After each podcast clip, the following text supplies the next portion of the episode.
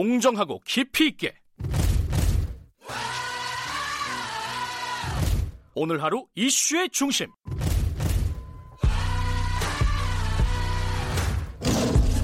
김경래의 최강 시사.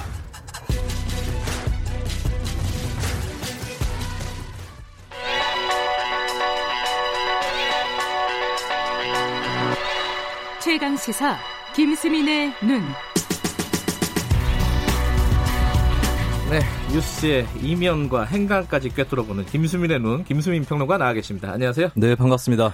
어, 잠깐 퀴즈 하나 내고 들어가겠습니다. 네. 자, 1부에서 말씀드렸는데요. 자, 이번 주, 아, 저번 주부터 계속 저희들 매일매일 퀴즈 보내드리고 있습니다. 잘 들어주십시오. 그룹 방탄소년단 멤버 슈가가 발표한 이 곡의 뮤직비디오가 조회수 1억 뷰를 돌파해서 만들어, 어, 돌파해서 화제입니다. 한국 전통, 전통 국악을 차용해서 만든 이 노래에는 태평소, 꽹가리 소리가 어우러져 있습니다. 이 노래의 제목은 무엇일까요? 1번, 사물놀이, 2번, 대취타, 3번, 하여가. 아, 어려운 문제인 것 같습니다. 정답 아시는 분들은 샵 9730으로 짧은 문자 50원, 긴 문자 100원 들어갑니다. 정답 맞추신 분들에게 시원한 아메리카노 커피 쿠폰 추첨해서 보내드리겠습니다. 이, 이 노래 들어보셨어요? 살짝 들어봤어요. 아, 네. 역시, 역시. 아까 그 세 명 다 못 들었다고 해가지고. 아? 굉장히 미안했는데, 네. 이, 어, 이 들어보신 분이 여기 있군요. 예, 저는 오늘 꼭 들어보도록 하겠습니다. 노래 좋나요? 네, 괜찮습니다. 네.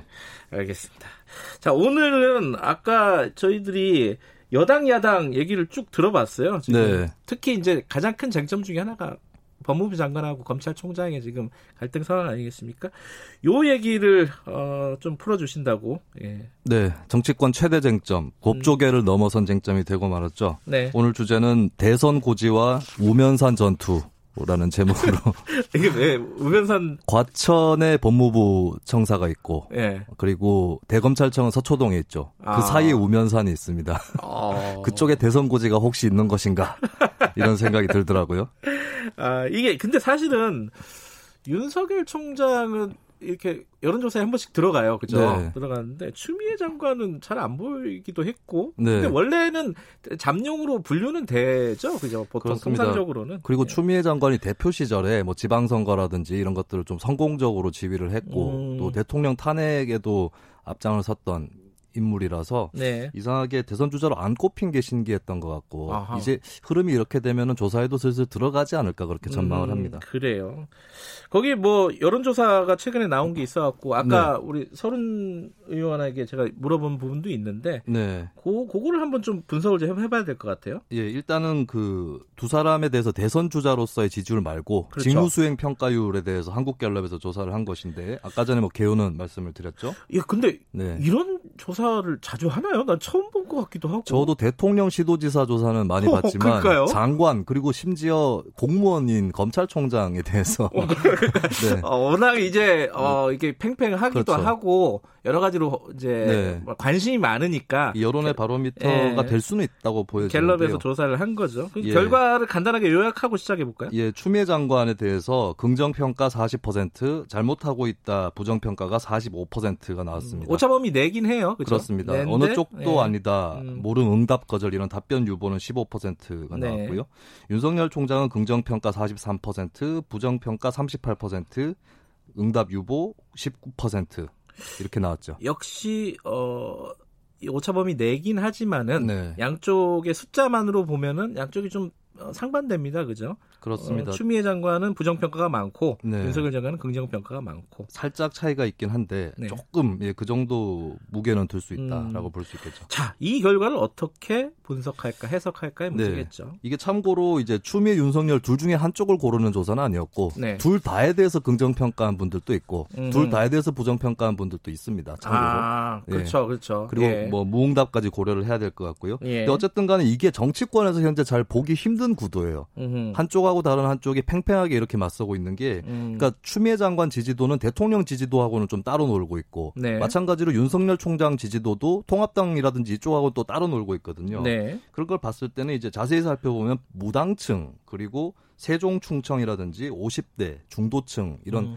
캐스팅 보터층에서 좀 윤 총장 쪽으로 기울어져 음. 있는 예, 그런 어, 상세한 조사 결과가 또 안에 들어가 있더라고요. 음흠. 이것은 이제 좀 민주당 대 통합당이라는 구도에서 좀 물러서 있는 사람들 음. 쪽이 조금 더 윤 총장 쪽으로 기울어져 음. 있다라고 하는 얘기고 예. 이것은 어떻게 보면 이제 통합당 쪽 사람이다라는 인식이 그렇게 예. 뭐 확산되거나 그렇다고 볼 수는 없을 것 같아요. 이 결과를 봤을 때는.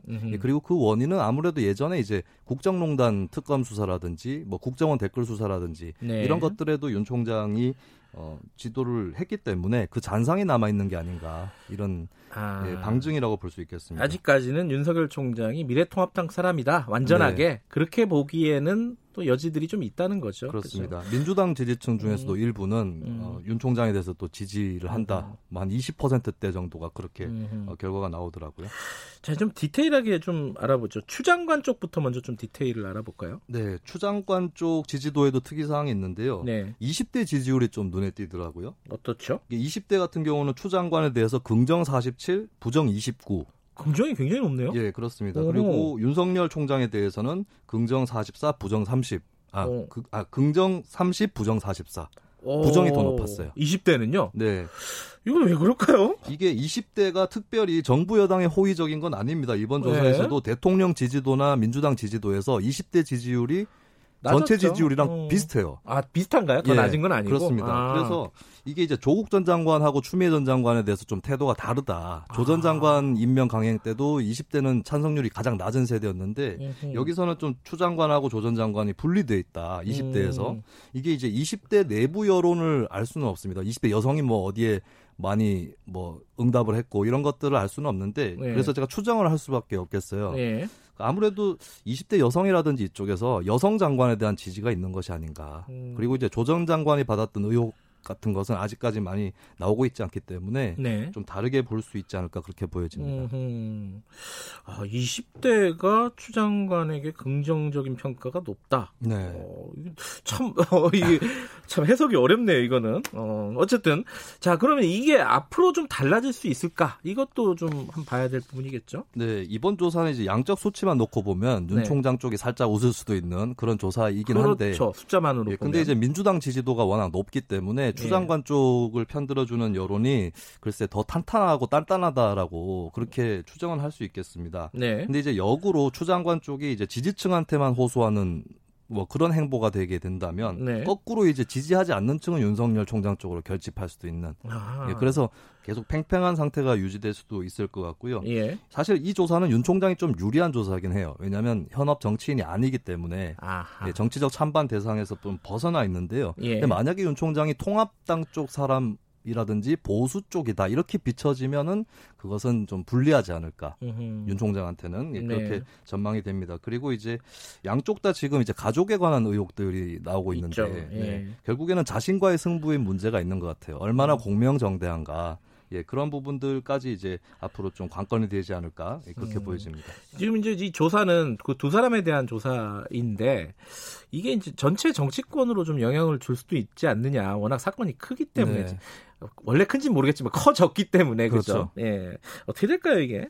이게 이제 법조계 이슈가 워낙 여러 건이 지금 걸려 있는데 네. 저는 조금 의문인 것이 예. 지금 가장 큰 이슈는 삼성바이오로직스 아, 의혹, 그렇죠. 그러니까 이재용 부회장 보면. 불기소 건이 아닌가 싶은데 예. 이상하게도 대다수의 정치인들이 이 문제에 침묵 을 하고 있습니다. 어. 저는 이 문제를 좀 더 지켜보고자 하는데 예. 대선 주자급 중에는 거의 뭐 심상정 정의당 대표하고 안철수 국민의당 대표 요 정도만 기소 촉구 의견을 냈고 음, 어, 이상하게 저는 두 사람을 제가 김수민의 눈으로 지켜봤는데 김종인 통합당 비대위원장하고 이재명 경기지사예요.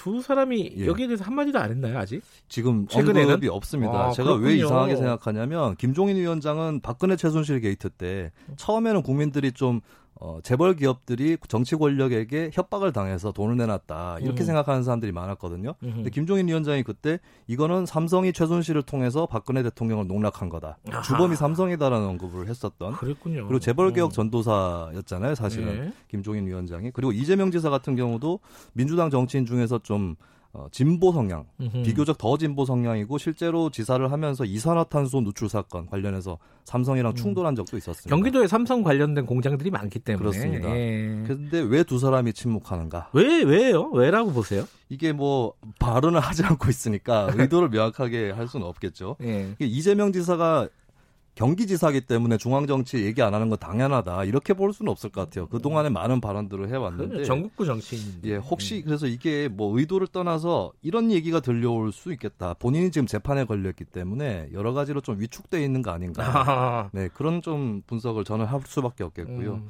김종인 위원장은 이 사람은 이제 skip이 주특기예요. 그렇게 아, 본인 당의 불리한 이슈들은 그냥 넘어갑니다. 그리고 이 건도 기소가 되든 안 되든 민주당이 더 큰 책임을 질 거다 이렇게 예. 보고 있는 것 같습니다. 그래서 넘어가겠다. 민주당이 알아서 해라, 검찰이 알아서 해라 이런 입장이 아닐까 싶어요. 검찰발 이슈들이 앞으로 어떤 정치권에 어떤 영향을 미칠지 정리하면서 마무리하죠.